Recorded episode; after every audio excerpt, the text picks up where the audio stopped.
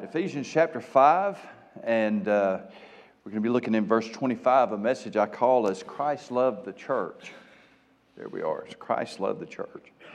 Husbands, love your wives even as Christ also loved the church and gave himself for it, that he might sanctify and cleanse it with the washing of water by the word, that he might present it to himself a glorious church, not having spot or wrinkle or any such thing but that it should be holy and without blemish, as Christ loved the church.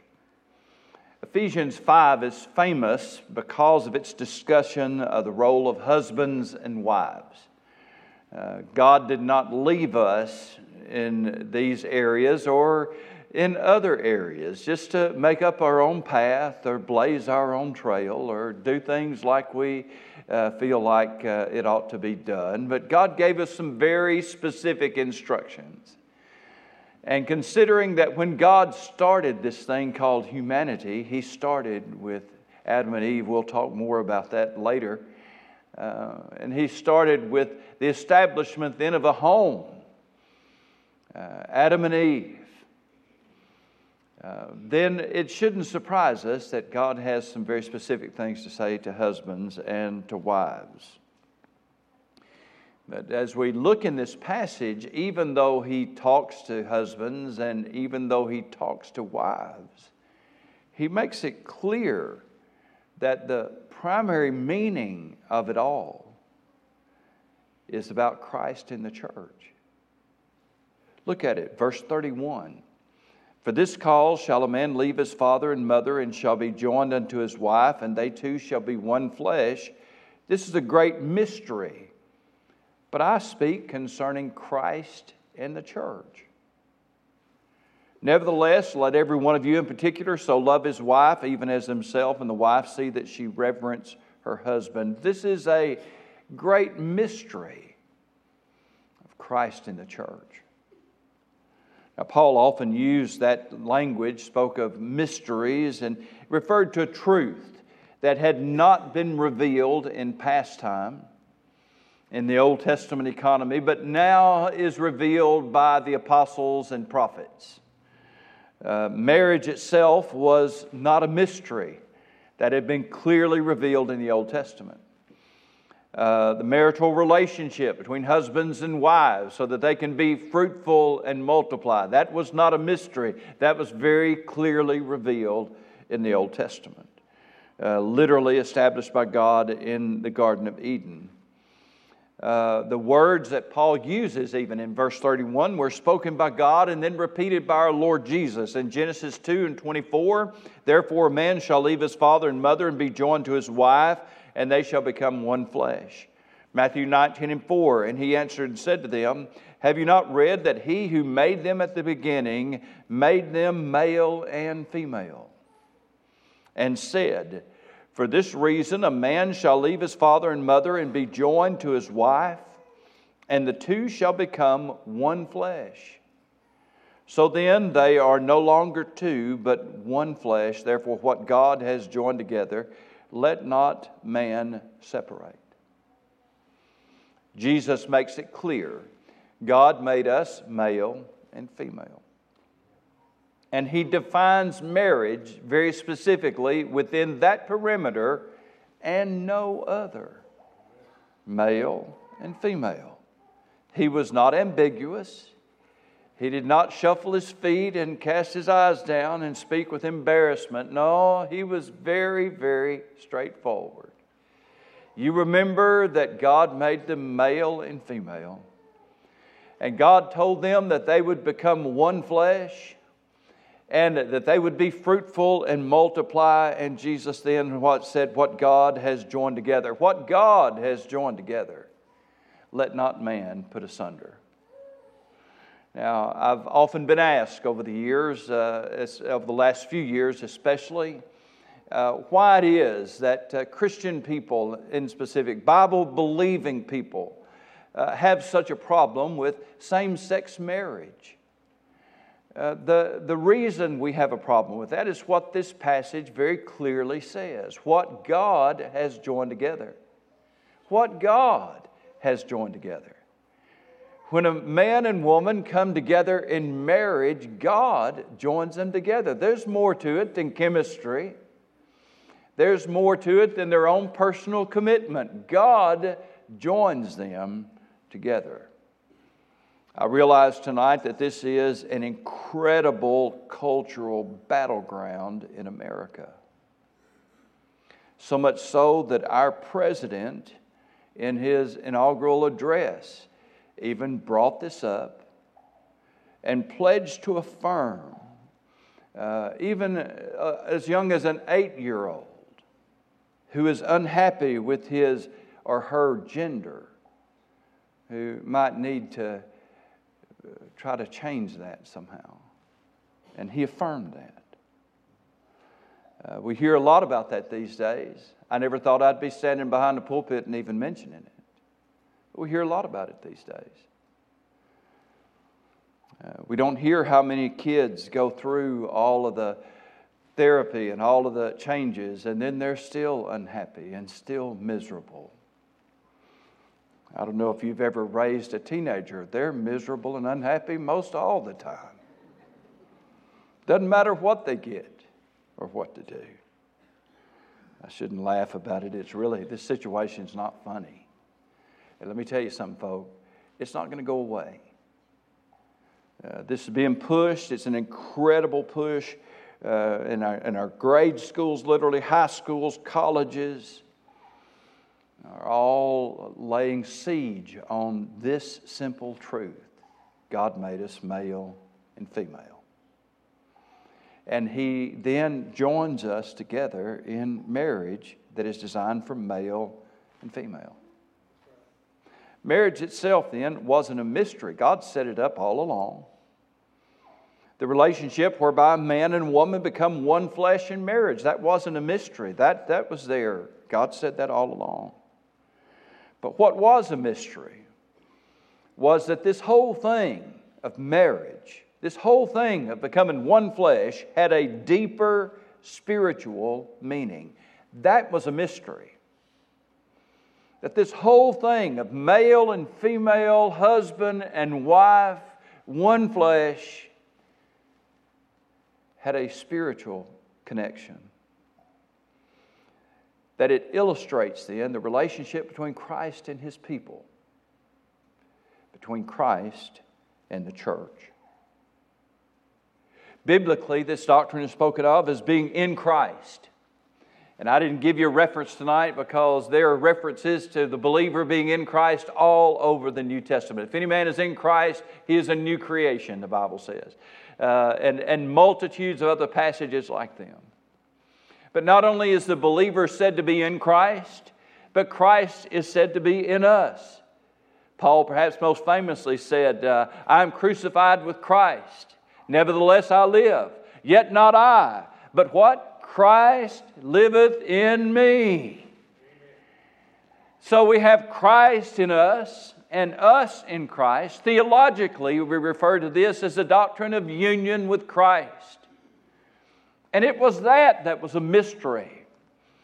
And it was that, that fact that marriage would be a picture of this, a figure of this that there was a spiritual meaning, a deeper meaning, so that God would use this earliest of all human relationships, husband and wife, then to be a picture of the relationship between Christ and his people. It's no wonder that the devil has attacked this relationship the way that he has.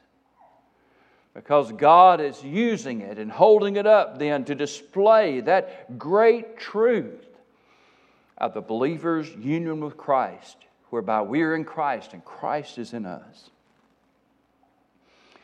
Now, Paul gives us some crucial teaching about this mystery earlier in the book of Ephesians. In Ephesians 3 and 9, he said that we need to, that God is making all men see. That, that is, he's making something visible. And what is that? He's, he's making all men see then what is the fellowship of the mystery which from the beginning of the world hath been hid in God who created all things by Jesus Christ, to the intent that now unto the principalities and powers in heavenly places might be known by the church the manifold wisdom of God. You see, another aspect of this mystery was that not only would believers be in Christ and Christ then be in us, but that was going to be for all believers, for all of them. It would be for not just for the Jews, but it would be for the Gentiles as well. It wouldn't be just for the male, but it would also be for the woman, that we would all be in Christ, and Christ would be in us. It would be for all believers so that he would say that he has raised to, us to, up together and made us to sit together in the heavenly places in Christ. Now, that is the fellowship of the mystery that we are one in Christ. But then Paul says in this is a crucial passage, Ephesians 3 and 9, God has a place where he puts that fellowship on display. You know what that is? We don't have to wonder, it's right there in verse 10 to the intent that now unto the principalities and powers in heavenly places might be known by the church the manifold wisdom of God. God intends, you see, for us to be able to gather together in this place or in a place like this, in a church, and even if we were to meet out here uh, on the side, as we did for uh, so many times during the COVID time, it, it, doesn't matter. It's not the building. We talked about that this morning. It's not the building that's important. It is the fact that we meet here that is important. We gather together then as a church, and when we do, we come together with so many differences. Uh, we're different people, different personalities, different socioeconomic status, different backgrounds. Some of us were raised in town. Some of us lived so far out in the country we had to go toward town to hunt. I mean, it, we, some of us are country. Uh, some of us are city. Uh, uh some of us are, are, business people. Some of us are, are, are, are workers. We have all kinds of diversity, old and young, all points in between. And yet, in the midst of all of this diversity, God puts something amazing on display fellowship. Fellowship. Well, the world would tell us that such a thing can't work, but it does work. It can work. The great mystery then of the believer's union with Christ, of which marriage is a picture because the two become one flesh, is put on display in the church through our fellowship. It is true that the Bible speaks to the people of God as a church, a gathering that will take place in eternity when He would gather us together in one and we would all be in one place. And there's not going to be all kinds of different churches and all kinds of numbers of churches in heaven. There'll be one fold and one shepherd. That's what the Bible tells us. And so, even though the Bible does speak of the church in, in that sense, its application to us now is, is, is singular, and that is local churches where God's people gather together. That's all there is in this world, is local churches. And therefore, when we come together, we are expressing all of our great Christian responsibilities. We pray in church. We worship in church. We study Scripture in church. We love one another and serve one another in the church. I'll admit to you tonight, it is absolutely, I don't have to admit it, it's absolutely true that some have placed way too much emphasis on being a part of the church or being a member of the church to the point that they would say that there's no salvation outside the church.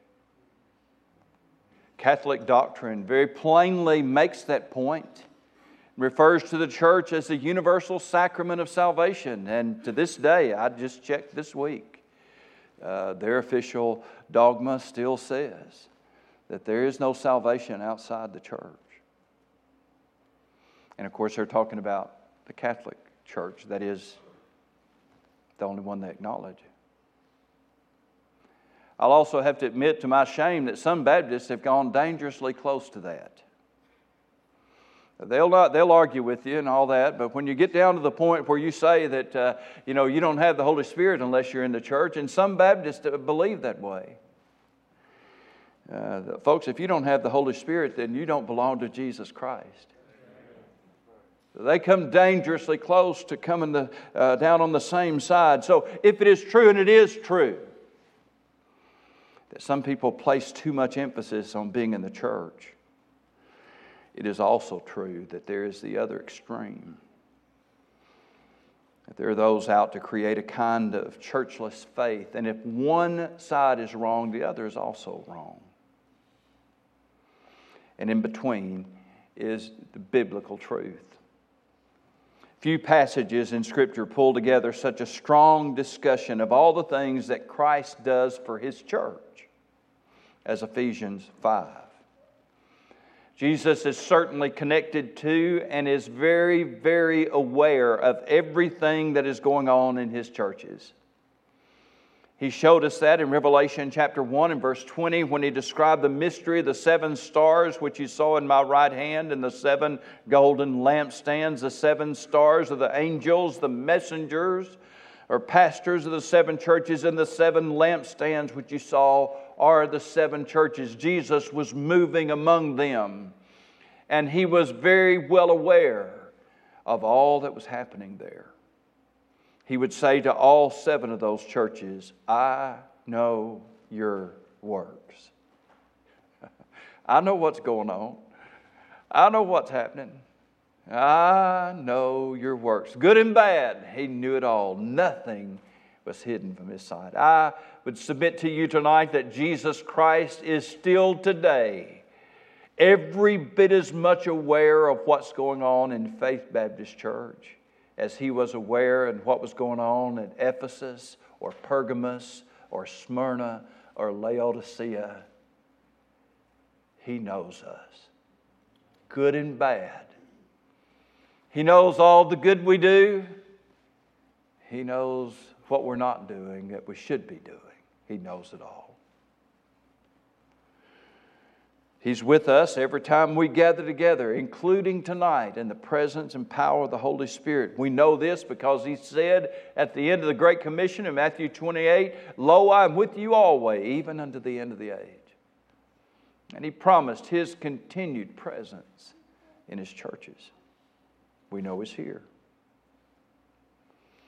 And so, if Jesus is here tonight, and He is, if He is aware of what He is, then what is He doing? What is He doing here as we gather together in a church that maybe is not going on somewhere else? Well, there are several things in this passage that are specifically identified as things that Jesus does for the church. And the first one is uh, that he is the Savior of the church. It's right there, verse 23. The husband is the head of the wife, as also Christ is the head of the church, and he is the Savior of the body. Jesus is the head of the church because he bought and paid for it with his own blood. Paul made that point in Acts chapter 20 and verse 28. Therefore, take heed to yourselves and to all the flock among which the Holy Spirit has made you overseers to shepherd the church of God, which he purchased with his own blood. No lost person can become a member of the Lord's New Testament church. Now, you may think there might be some lost person that has his name on the roll. I'm not going to tell you that. There's probably several of those. But the fact is, if you're lost, you're not qualified to be a member of a church. You may think you're a member because you think you're saved and you're not. We may think you're a member because we think you're saved because we took your word for it. But ultimately, this operates under the truth of what we call a regenerate church membership. And that is that people must first be saved, then they must then be baptized as a believer, and then they can be added to the church. That's the order that we saw demonstrated very clearly in Acts chapter 2. It's never been in question. But John did acknowledge that sometimes this doesn't always operate that way. 1 John chapter 2 and verse 19, he speaks of those who went out from us, but they were not of us. For if they had been of us, they would have continued with us, but they went out that they might be made manifest that none of them were of us. And this was in his discussion of the Antichrist influence that is in the world. And unfortunately, it has been, it always has been, that sometimes lost people, they think they're saved, they made a profession of faith. Some of them may do it in a sinister way. Uh, it's hard for us to imagine, but our enemy's crafty.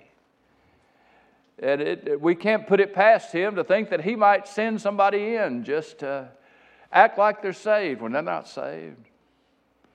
And they come in then to, to wreak havoc in the Lord's churches. It's a hard thing for us to consider in America. Let me tell you something. It's not hard for our folks across the pond to think of at all. When I was in Romania some years ago and they talked about their years under Ceausescu and that evil dictator,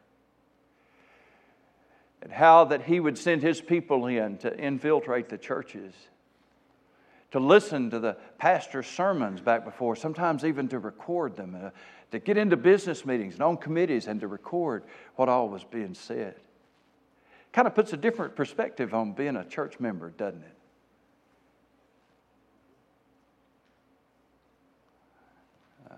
Sometimes in, uh, according to 1 John chapter 2, because he was talking about that Antichrist influence, there may very well be people who would come in in a, in a sinister fashion, just deliberately to wreak havoc in a church. We may see more of that as time goes on. But most of the time, they would do so in a rather innocent way. That is, they think that they're saved, they, they maybe have good intentions, uh, maybe they're trying to turn over a new leaf. Uh, they don't need a new leaf, they need a new life. And there's only one way to get that, and that's through Jesus Christ. Judas may have been the first lost person who thought he was a church member, but he was far, far from the last. We need to remind ourselves from time to time that sometimes people leave our church and quit going to church, and they do it for a very good reason. They're not comfortable here. I'll tell you something a lost person that tries to fit in here is going to have a hard time. they're, they're not going to like what they hear, they're not going to like our singing, they're, they're not going to like these things. But ultimately, a church then is a local gathering or assembly of believers. We're called out from the world into the fellowship of which they're part. We should be mindful of the fact then that we are a blood bought church. Christ is our head because he has purchased us. He purchased us at a great price. That makes this church precious to our Lord Jesus Christ. We preach the gospel here. We preach the cross here. We baptize people here. We observe the Lord's Supper here. We gather together for fellowship with one another in the church. We must ever, ever be mindful of how precious this all is. And what a glorious privilege we have here right now to gather with little fear of persecution. When we think then of what Jesus is doing in the church, let's remember Jesus is the Savior of the body. This is a blood bought church. Then he tells us that Jesus loves the church. Husbands, love your wives, even as Christ also loved the church and gave himself for it. Not only did Jesus pay the price for our redemption with his own blood, but he continues to demonstrate his love for us as he continues to give himself to us and for us. What kind of love then does Christ have for the church? I think Paul gave us a very good description of that in Romans chapter 8. Very familiar passage, but I'm going to read it to you anyway. Who shall separate us from what? The love of Christ. The love of Christ.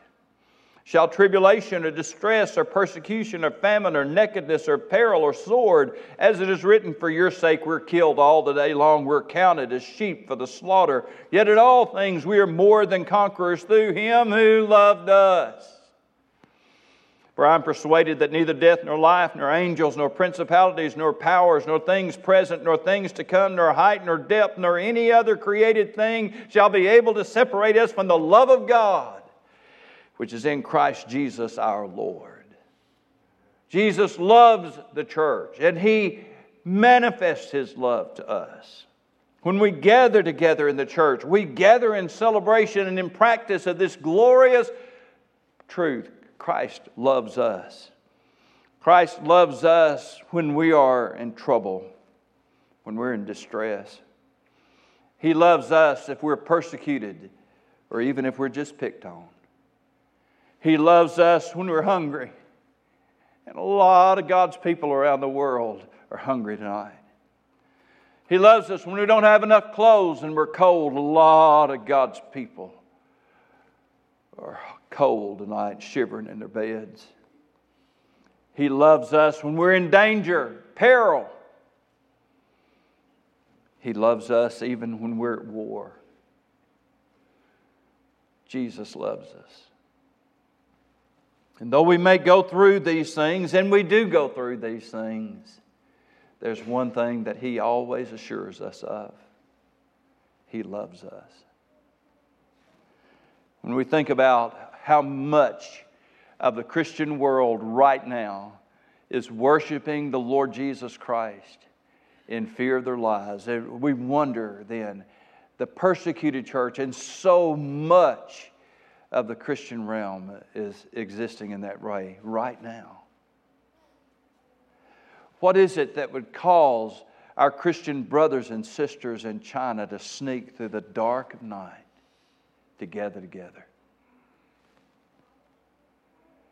What caused our forebears, forefathers, for generations, hundreds of years, to hide in caves catacombs to worship together. We imagine, we wonder how wonderful it is when we're gathered together to sing, but how would you like to sing when you know the soldiers might hear down the street?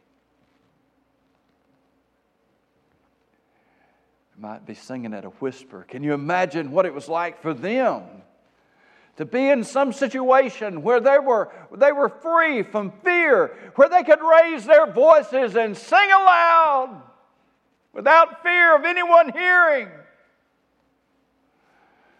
Oh, why? Why have people for generation after generation after generation, even in trouble, even in times when they were persecuted, even when they were hungry, even when they were cold, even when they were in danger, even when they were at war and faced the sword? Why did they continue to gather together? They, we gather because of who Jesus is, and because when we gather together, we experience His love for us. 1 John chapter 4 and verse 11. John said, Beloved, if God so loved us, and He does, we ought also to love one another. That's where the church part comes in. We love one another. I've been your pastor now for seven years.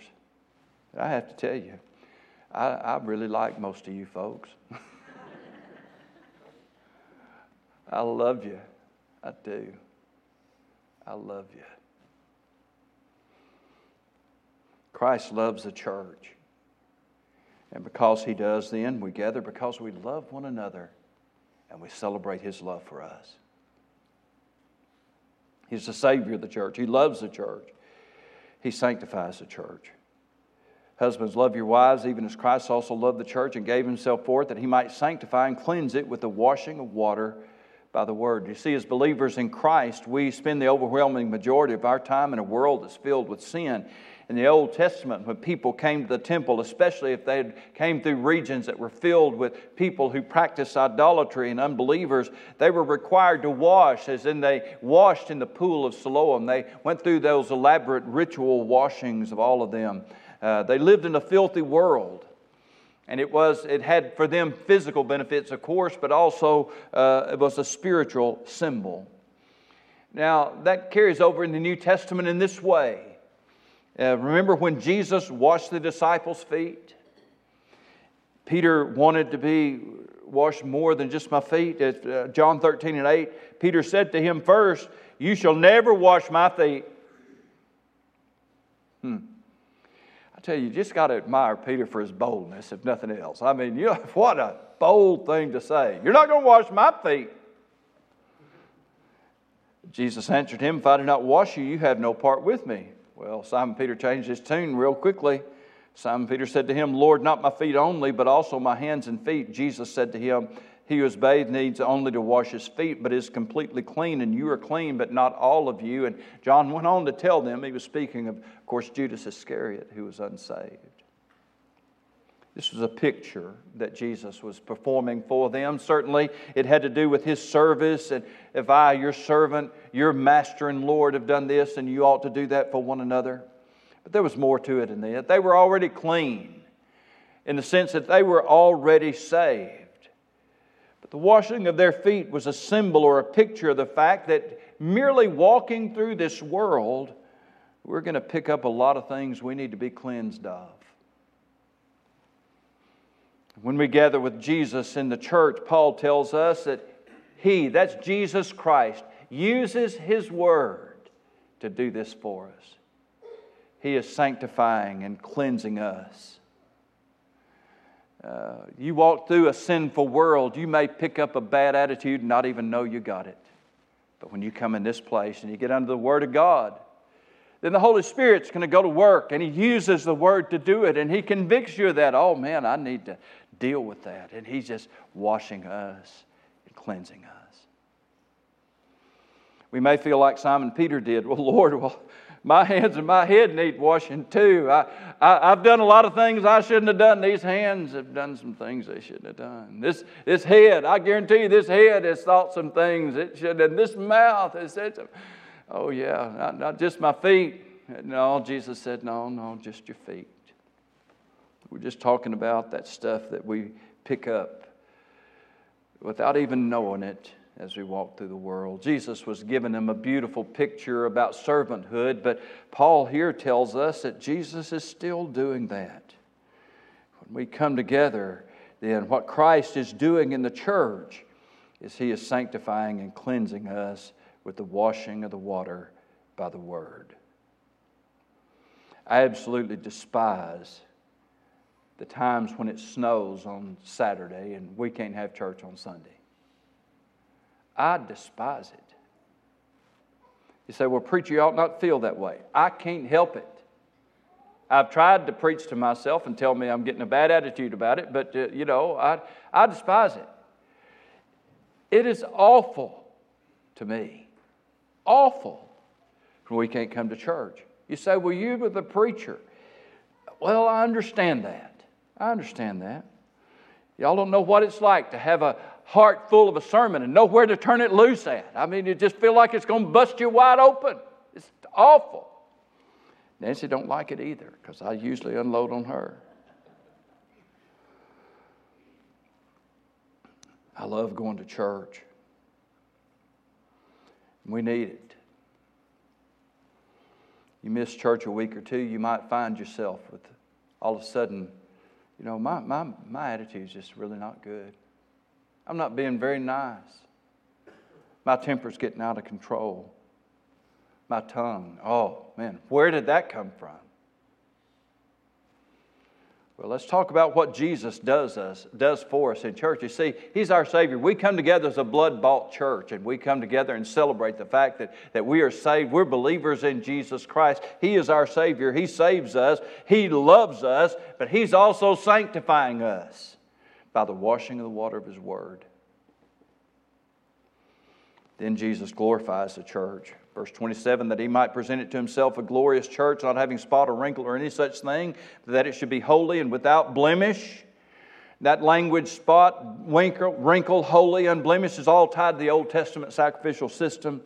Now, Jesus is certainly sanctifying us, but the whole matter is that He makes His church. He's working so that we would be an acceptable sacrifice. Remember that famous passage, Romans 12 1. I beseech you, brethren, by the mercies of God, that you present your bodies a living sacrifice, holy, holy, acceptable to God, which is your reasonable service, and do not be conformed to this world, but be transformed by the renewing of your mind, that you may prove what is that good and acceptable and perfect will of God. You see, part of the reason why we come to church, part of the reason the things that God is doing in His church, is He is making us holy and acceptable to God. Don't you want your service of God to be acceptable?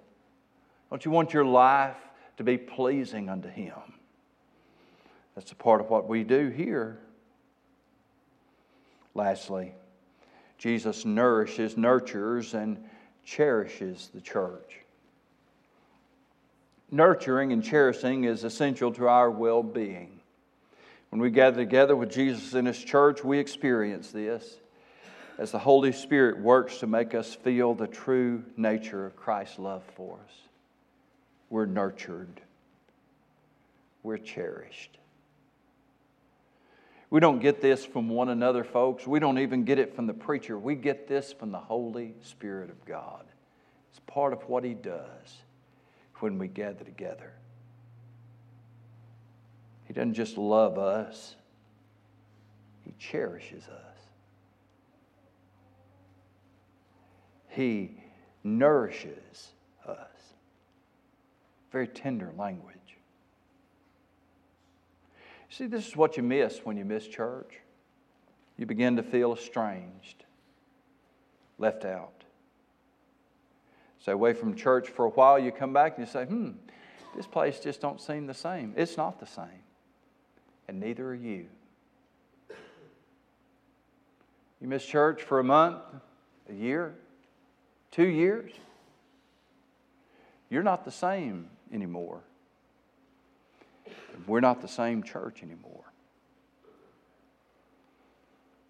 You may even feel estranged and isolated, even cold, perhaps, in your own relationship with God because you develop a sense of isolation. God didn't intend for us to live that way. When we gather together, then Jesus nourishes and cherishes church. You know, I've been thinking a lot recently about um, revival, about renewal, about how uh, we all need revival in our land, revival in our country. And I had to come to grips with the fact just recently. I began to think about it. You know, here we are praying for revival, but there, there's a whole lot of people in this country that don't want a revival at all. I don't want a revival. We talk about a revival that to see churches flourishing and filled to overflowing and, and see communities change and lives transformed and our nation turned back to God. Uh, that's the furthest thing in, that a lot of folks want. They don't, they don't want that. We see all the effort put into trying to, to push churches down and push away. And, oh, do they, do they really want to see us revived and flourishing again? No, they don't. No, they don't. But I'll say to you tonight, as I've said many times before, in all the history of Christianity, there has never been a churchless revival. All of the great works that God has ever done, He has done starting in places just like this. He has worked through us and used us. I've given my life to the service of God's church. If God give me another dozen lives or so, I can't imagine a better thing to do. Uh, not that He would, you understand, that's just a hyperbole. If God had given me a thousand years, I, I would love to spend it pastoring God's people, preaching His word. It's a wonderful thing. I love the church. I believe y'all love it too. You wouldn't be here tonight. You love the church. And We need to, to pray then tonight, as we talked about this morning. I want to challenge all of you and me. Let, us pray. Uh, we hadn't seen a lot of our folks in a couple of years now. Some we may never see again. Got a lot of folks who've just drifted away somewhat. Let's pray that God would rekindle our passion, our desire, our love for our church. Let's all stand together, please.